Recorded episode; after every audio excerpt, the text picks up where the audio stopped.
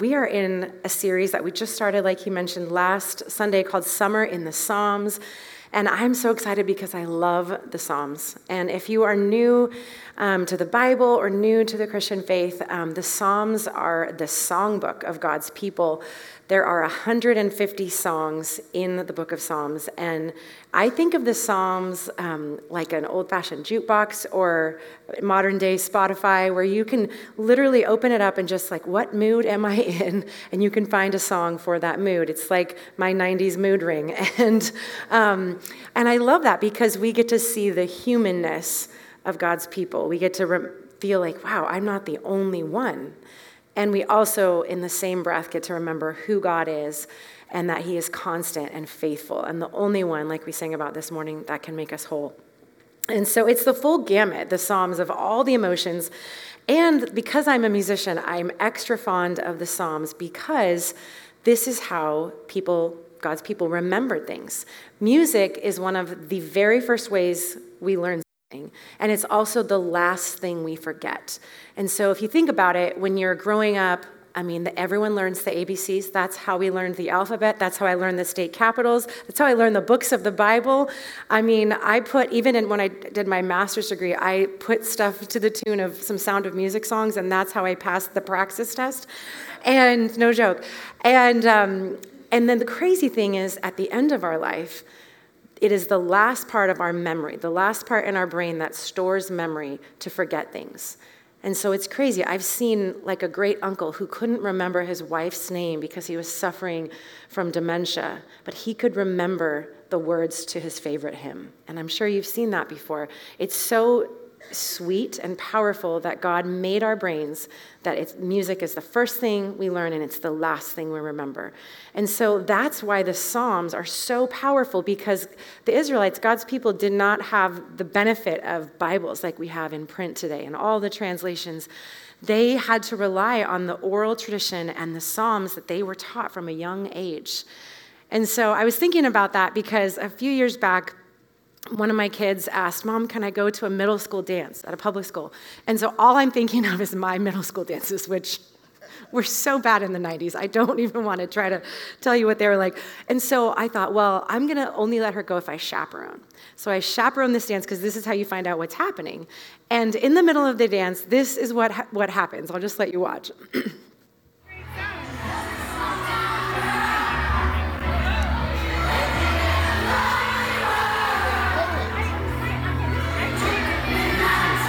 just want to sing along.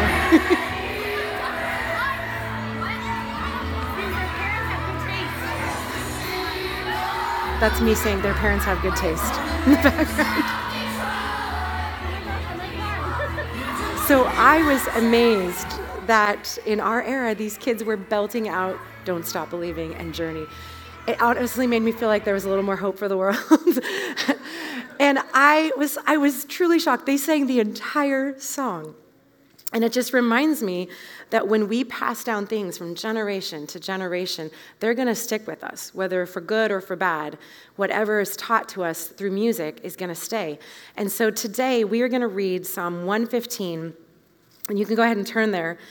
Psalm 115, 115. And this is a specific psalm in a group of psalms that start from Psalm 113 to 118, these five psalms in there, and they're called the Hallel Psalms, or what we would know as Hallelujah, which means praise God. And so these five psalms were sung during the Passover meal, which would happen once a year, um, which kind of near our Easter time. And this is when the Israelites would remember that, they, that God passed over, that He redeemed them and rescued them out of slavery, out of Egypt, and they walked across the sea on dry land and would eventually go to the promised land. And so these are the generations coming after. These are like the grandkids and the great grandkids that didn't get to see that. And they are singing these same psalms that their parents and their grandparents sang. And so this is how this goes Not to us, Lord, not to us, but to your name be the glory because of your love and faithfulness. Why did the nations say, Where is their God? Our God is in heaven. He does whatever pleases him. But their idols are silver and gold, made by human hands. They have mouths but cannot see, eyes, or sorry, mouths but cannot speak, eyes but cannot see. They have ears but cannot hear, noses but cannot smell. They have hands but cannot feel, feet but cannot walk, nor can they utter a sound with their throats. And here's the dagger in the heart those who make them will be like them, and so will all who trust in them. All you Israelites, trust in the Lord. He is their help and shield. House of Aaron, trust in the Lord. He is their help and shield. You who fear him, trust in the Lord. He is their help and shield. The Lord remembers us, He remembers you and will bless us. He will bless His people Israel. He will bless the house of Aaron. He will bless those who fear the Lord, small and great alike.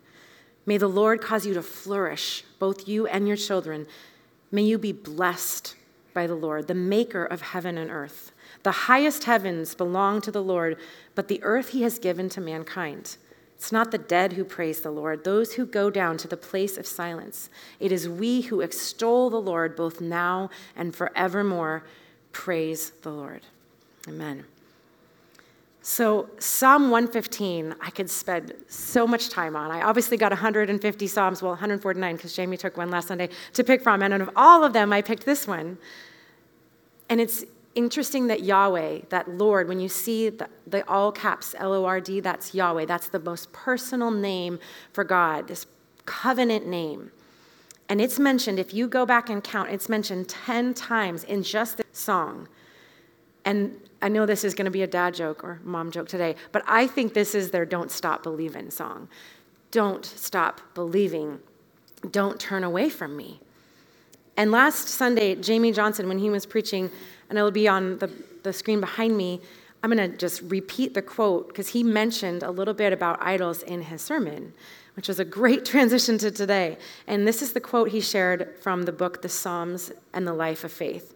It says, When the church says the name of Yahweh out loud, Lord, under its breath, it also quietly but undoubtedly says, is saying, and no Baal, no Marduk, no Dagon, no, not Enlil, etc., all these old Egyptian gods, Old Testament gods. Doxology, which is right worship to Yahweh, attacks the claim of every other God and every other loyalty. Israel freely confesses that other gods have no gifts to give, no benefits to bestow, no summons to make, no allegiance to claim. They are massively and forcefully dismissed. And that's so true. And so the entire Old Testament, I mean, really almost the entire thing, is God saying, Don't replace me. I have a covenant love for you. I'm never going to leave you. I'm never going to forsake you. And we constantly see this cycle of God's people going back to the world, like assimilating with whatever culture they're in, going back to their idols. And it's this cycle of disobedience where we see them adapting secondhand, in my mind, like JV gods, you know? And we see the cycle of the Israelites disobeying, and then they fall into distress, and then they repent and change their ways, and then God brings them renewal, and then the whole thing starts over and over, rinse and repeat, over and over again. And it's this hamster wheel.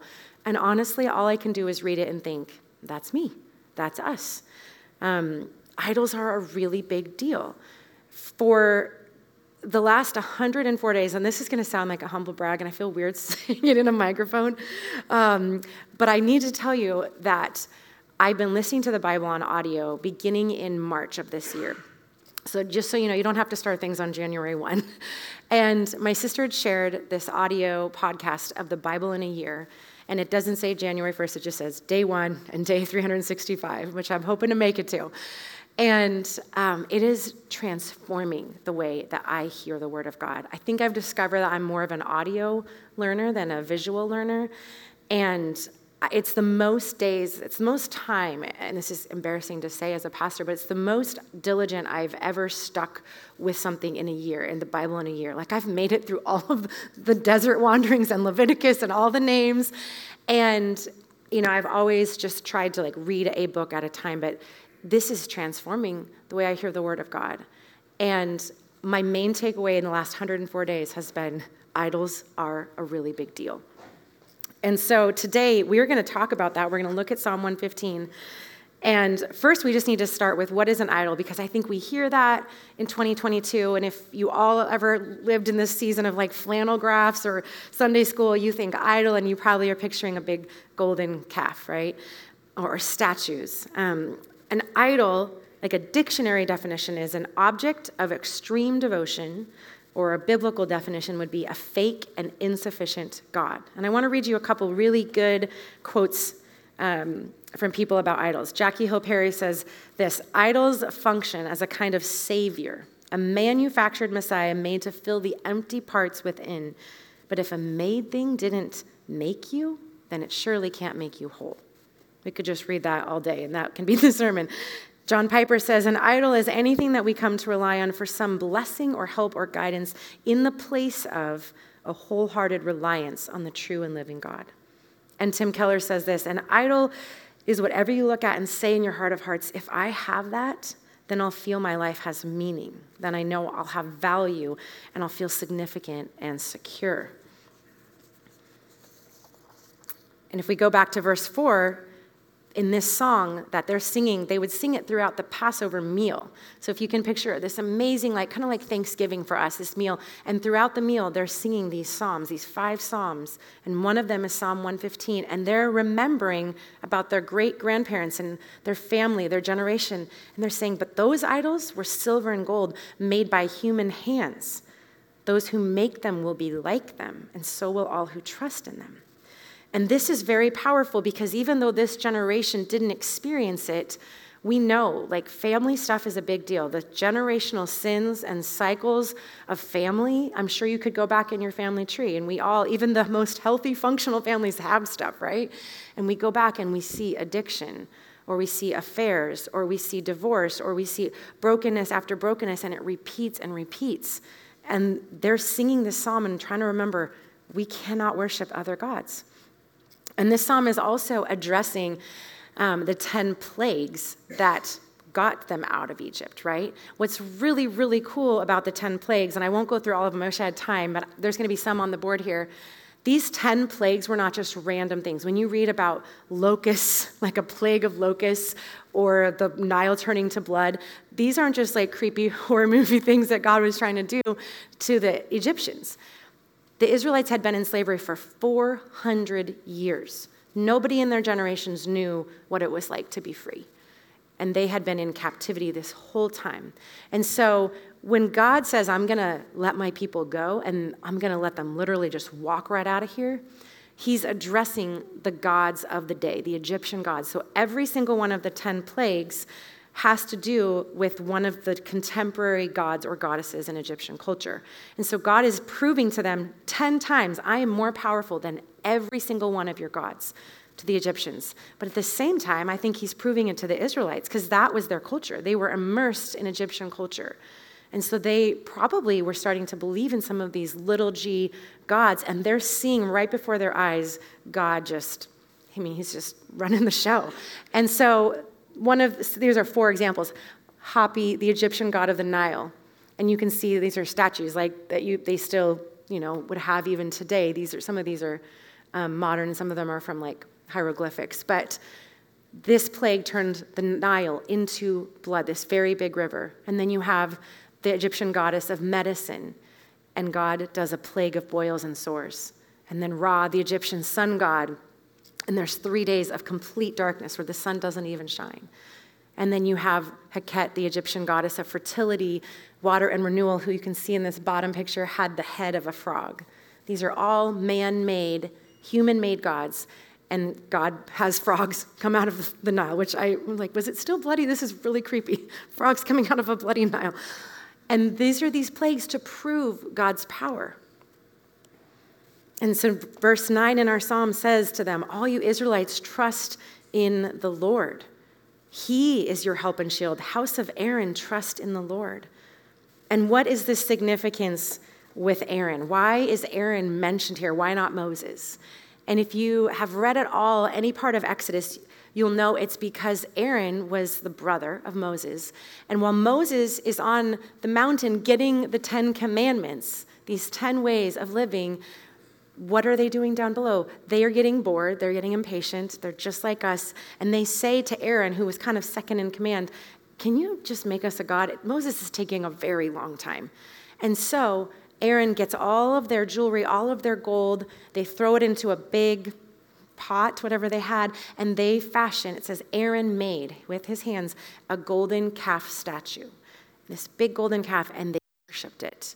And this is what, at the same exact time this is happening, Moses is up on the mountain getting the commandments. And this is what the, the first two commandments are. Number one, you shall have no other gods before me. And the second commandment, you shall not make for yourself an image in the form of anything in heaven above or on the earth beneath or in the waters below. You shall not bow down to them or worship them, for I, the Lord your God, am a jealous God. This is covenant love. Punishing the children for the sin of the parents to the third and fourth generation of those who hate me, but showing love to a thousand generations to those who love me and keep my commandments. And this is happening at the same time that down below, they're bowing down to a gold cow that they've made. That, like it says, it can't speak, it can't hear, it can't move. And if a made thing can't, it didn't make us, it can never make us whole. And so they're looking away for another God. And as I was reading through this and seeing these statues, I wondered, what would the plagues be today? Like, if we had 10 plagues come right now, and I pictured somehow God just like zapping all of our power, like our electricity, so we couldn't plug anything in. Like, what plagues would be our plagues today? And so it got me thinking, what are our idols? Which I'm sure you've wondered as I've been talking today. So I, I asked a bunch of people the last couple weeks. I tried to get at least 50 answers from ages 10 to 80 year olds. And um, as I put these on the board in a second, this is, I just want to preface this. Whenever I think about or talk about idols, I feel guilty. I feel like, man, I'm a loser. And so then we can start to just check out because we think, I will never, I will never conquer this. I will never be able to break free from the idols. How is that even possible? And so there's one side of, you know, our emotions that feels this deep shame. And I just want to say before you see this list of things, the Holy Spirit doesn't bring shame. Right? The enemy brings shame. The enemy wants to gut you when you start to feel these things of conviction. And that is like where people get low self worth and they don't even feel worthy to be alive. That is not from God. The Holy Spirit brings conviction, and instead of gutting us, the Holy Spirit makes us whole and does heart surgery. And so when we see things like this and talk about hard stuff, we can either have this response of like deep shame and we just want to like shut down, and nothing good comes from that. Or at the other end of the spectrum, our culture, especially I think on the West Coast, um, you know, we're not in the Bible Belt. Um, here, people go to church because they want to go to church. I think it's the great thing about living in Oregon. I feel like people really want to be here. It's not just this tradition. It's we want to come. We want to learn from the Word of God. But at the same time, we sin almost has become a bad word in our culture. We, I feel like we don't hardly say it. And so we, there's this other side where it's like, I don't know if I'm I even sin. Is sin even a thing? And we can start to just dismiss it on this spectrum of you know, massive shame versus total dismissal of anything. And so, as I show you this list, just know let the Holy Spirit be louder than your emotions. That's my one encouragement to you. And let the Holy Spirit just soak in and do heart work rather than letting the enemy do shame work. All right? So, here is what these people said that I asked the last couple weeks. Here's our massive list of modern day idols in 2022. I could have kept going, but I couldn't fit them all on the screen. So here's the 50, that the top 50. I wish, and for those of you that are listening to this on a podcast, you're not going to see it, but I will mention some of them. This is a big list. And as you'll notice, some of them are good, right? Quote, good things, and some of them are what we would call bad things. Caring about what others think. That has been an idol for me. I mean, since I go way back. The good news is, if you're struggling with this, this idol and you're in your teens, I can tell you, I think it gets better in your 20s. And then in my 30s, it got even better. And now that I have entered the 40s, I feel like I'm starting to kind of care less what people think. So there is hope, there is encouragement, okay? Um, addictions, social media, loneliness, always needing to fill our time with something other than God. Church services, money, vaping, identity, perceived control, politics syncretized with religion, making them one and the same, gaming, being politically and socially correct all the time, a desire to constantly know ourselves more. Do you know how many books about that there are? And they're fine, but this can become an idol, right? It can become the ultimate thing. Food, body image, children. It's a hard one. Sexuality, education, nationalism, everything being fair, nature, alcohol, helping people. Like you think, how can helping people be an idol? But anything can be an idol. I was asking one of our former pastors, um, who I've known for a long time, and he was talking about baseball being an idol. And he said, You know, baseball is an incredible sport, but it makes a lousy God. And so we look at this list, and I'm sure we all could add our own things to it, and it's a lot. My favorite answer, I'm going to tell you the number one answer in a second, but my favorite answer to the question, What do you think are idols in our world today? was by a 10 year old boy, and he said, and I quote, How about those TVs in Buffalo Wild Wings? I mean, I look at that and I think the golden calf probably looks a little less insane, right? It was, I laughed so hard. He's not wrong.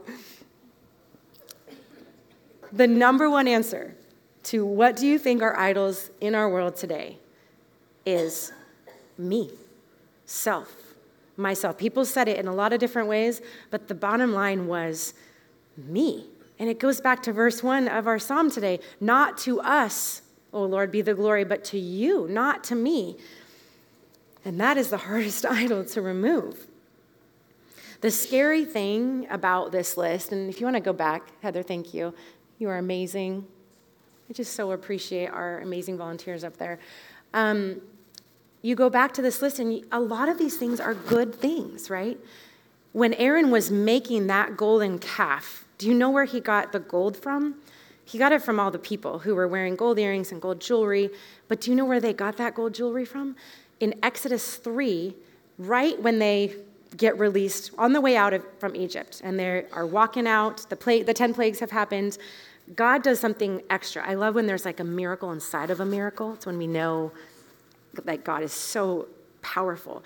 And the, the, the Egyptians who had been holding them in captivity for 400 years on their way out, they gave the women their gold earrings. Egyptian women started giving them stuff on the way out. I think by then they were like, 10 plagues have happened, just take all our stuff and go, please. But this was God's favor on them. God's extra goodness to them. And so they have these earrings to remember. Those people who held you in captivity, who abused you for 400 years, you even have their earrings. And now you're walking across the sea. You are never forgotten. I remember you. And these are the earrings they rip off their ears and throw into a big boiling pot and make a golden calf out of. And that tells me that even good things God gives us can be turned into idols. And that's the tension. How do we live this life with all these good gifts and not treat them as the source? How do we make the creation not bigger than the creator?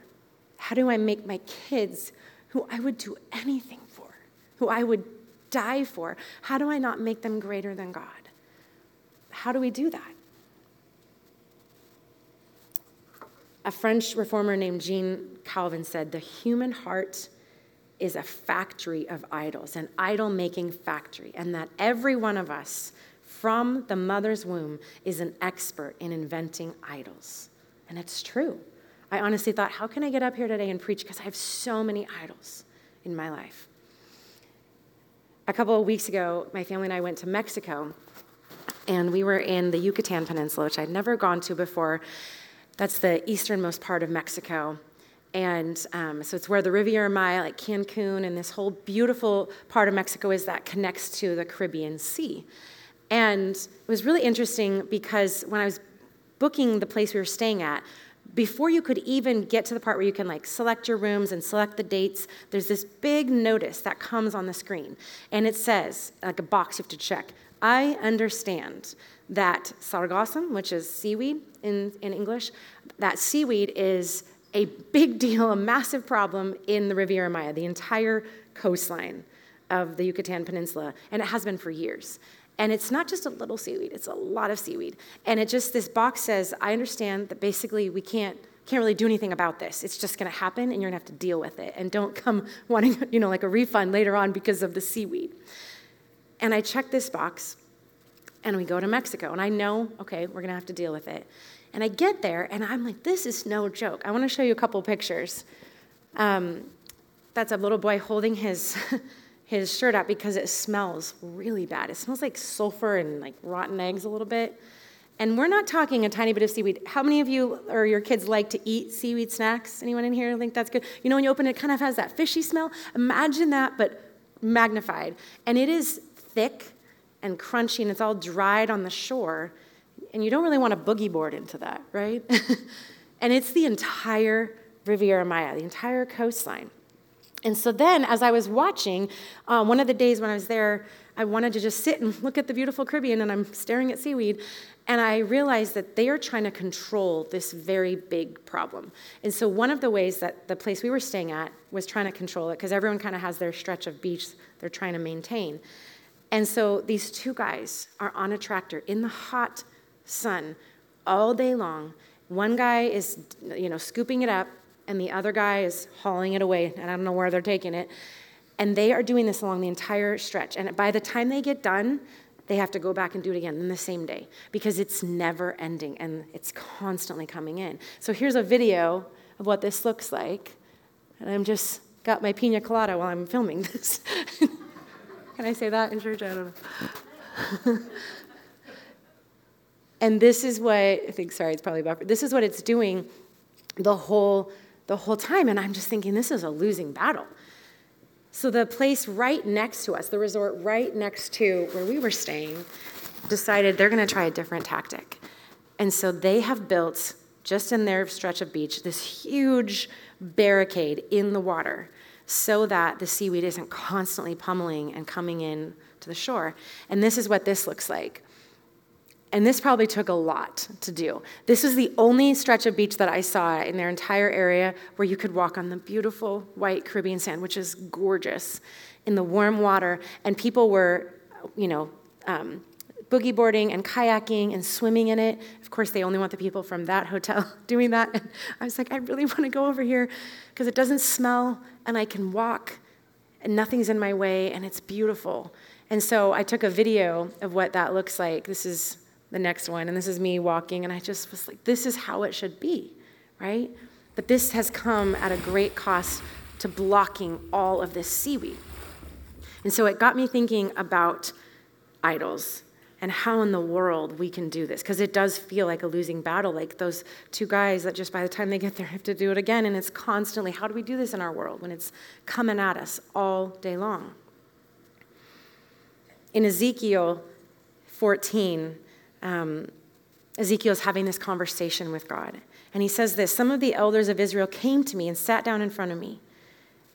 They said, Then the word of the Lord came to me Son of man, these men have set up idols in their hearts. This isn't just a golden calf anymore. These are idols in their hearts and put wicked stumbling blocks before their faces. And Ezekiel says, Should I let them inquire of me at all? Like, should I even have a conversation with them? Therefore, speak to them and tell them, This is what the sovereign Lord says. When any of the Israelites set up idols in their hearts and put a wicked stumbling block before their faces and then go to a prophet, I, the Lord, will answer them myself in keeping with their great idolatry. I will do this. He's going to remember us, like it says in Psalm 115. I will do this to recapture the hearts of the people of Israel who have all deserted me for their idols. So he's not going to give up. He's not going to turn his back. He's going to be the faithful, the faithful one who constantly will come back, this redeeming love, recapture our hearts. So, how do we how do we do this? How do we let the Lord recapture our hearts? How do we put blockades up so that we can walk freely? The first thing we learn in this psalm, number 1, not to us, but to your name be the glory. I think the first thing is an acknowledgement that it's not about us and that we have assimilation to the world and that our heart is an idol making factory. I literally have to picture like the box on the screen when I booked the hotel. I acknowledge that this is going to be a problem. I acknowledge that the world feels like there's nothing we can do about it, but there is something we can do about it. And we just have to first acknowledge that it's not about us, but to God's name be the glory. Number two, I think we need to name our idols. Like when you saw that list, were there certain words that jumped out at you? There certain things you would add to that list? Because we, we can't do anything about it until we name the problem, until we name there is seaweed and we have to do something about it. And that takes a lot of, of conviction. It takes not going to the shame place, like I talked about, because the enemy just wants to make you feel worthless. And the Lord wants to remind you, I am not going to forget you. I'm going to remember you by name, and I want to redeem you. Number three, we need to remove the idols. With the Holy Spirit's wisdom, we cannot do this on our own. We need to discern how to remove or protect ourselves from idols. And I, when, I, when I was writing this, I was thinking about when my, one of my kids, I won't say who, because, you know, being a pastor's kid's hard because you get lots of stories about yourself. But one of my kids, when they were two, they had been addicted to a binky. And I mean like a pacifier, we call them binkies. I mean, it was, it was my saving grace. Is how I got sleep. and they loved this binky. And so from birth to two, this tur- it was the turquoise ones, you know, they're the really good ones. and uh, I, I learned by the third kid, you just ask at the hospital for lots of them, and they'll give them to you for free. And so this turquoise binky was, I mean, it was an idol. And, and at two years old, you kind of don't really need it anymore no offense if you if y'all have kids that are still having binkies, but for for my daughter, she was starting to bite through it because you have a mouthful of teeth at two, and it was literally becoming a choking hazard. I saw binkies that were like barely hanging on halfway, you know, bitten through, and I thought she's going to choke on this. And so her, her we were right before her two year old birthday. My husband was like, honey, we have, we have to do something about this. It's a problem. And so he said, at her two year old birthday, we're going to say, bye bye, Binky. like, no more Binky. And we, my kids love watching the garbage man come. And it's a thing. When you're a kid, you just love watching the garbage come. And so they would sit on the back of the couch and watch. And my husband said, we're going to wave goodbye to the Binky on garbage day. All of the Binkies. So we round them all up, like all the idols, get them all. We throw them in the garbage, it was the whole thing, and we waved goodbye to the Binkies. And guess what? She was fine. I was shocked that she was fine. I'm like, oh my goodness, this was less hard than I thought it would be. So like a week or two later, I'm, you know, she, had, she was in a crib and I was like changing the sheets and down in the crack, I found one more Binky. And you know what I did? I gave it to her. I don't know why. She didn't even ask for it. And she'd kind of forgotten about Binkies. And my husband was like, What are you doing? Why are you giving it back to her? I couldn't even tell you, but I think it's like somehow I thought this will make this will make things better. Maybe I'll maybe I'll get more sleep. Really, it always goes back to not do us, right? Maybe maybe if she's I don't know, and we go back to these things instead of just removing them forever. And I think with the Holy Spirit, when we try to do that on our own, when we try to think like, how can I get how can I get rid of a pornography addiction that I've had for a decade? How can I get rid of drug use? How can I get rid of, you know, any, fill in the blank, anything that you've been just thinking about, like myself, how can I get rid of worrying about what other people think of me that I've been struggling with my whole life? How, how is this possible? It's not by ourselves. It, it really isn't. And that leads, leads us to number four keep yourselves from idols in community. Don't attempt it alone. It's really interesting in Psalm 115 that twice it says house of Aaron. And I wonder, because Aaron by then is dead. This is Aaron's descendants. And Aaron was the one who made the golden calf. And it's saying, I'm going to remember you. I'm not going to desert you. Whole household, worship the Lord. Remember, He is your hope and your shield. And we can't attempt to get rid of idols on our own. I think about that big barricade. Like, nobody made that huge barricade in the ocean by themselves. Can you imagine trying to do that on your own? We need each other. We need to confess sins to one another. I mean, to people who have earned the right to hear that, right? To people who've earned trust and who are confidential and who truly want to help you. We cannot do it alone. And the last thing, number five, remember the Lord. Say the name of Jesus. Put your trust in Yahweh. Let the Lord, let the word of God make a difference in your life. I can't tell you, like the last 104 days, how different it's been just hearing the word of God, whether I'm tired or angry or upset. You know, I think about our emotions being like, um, you know, I, there's this saying, your emotions can ride in the car, but they don't get to be the driver. They can, they can ride in the passenger seat, they can even pick the music, but they don't get to drive. And when you let the word of God wash over you, despite whatever mood you're in, it's like in the Psalms, we remember the truth. And we need to say the name of Yahweh. 10 times in Psalm 115, they say, Lord. And I think it's because we just need to remember there's, there's someone who can make us whole. Nothing else in this world can do that. So I want to close today, and, and as I do, I'm going to invite the worship team up. I want to read the psalm one more time. And I want to let the word of God make a difference, to let it shape our hearts and minds, to actually change us. Because the word of God does not go forth and return empty, ever. It always accomplishes the purposes that God sends it out to do. Let's go ahead and stand together, and I'm going to read this one more time.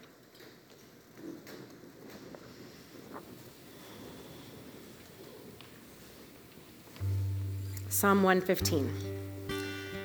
Not to us, Lord, not to us, but to your name be the glory because of your love and faithfulness.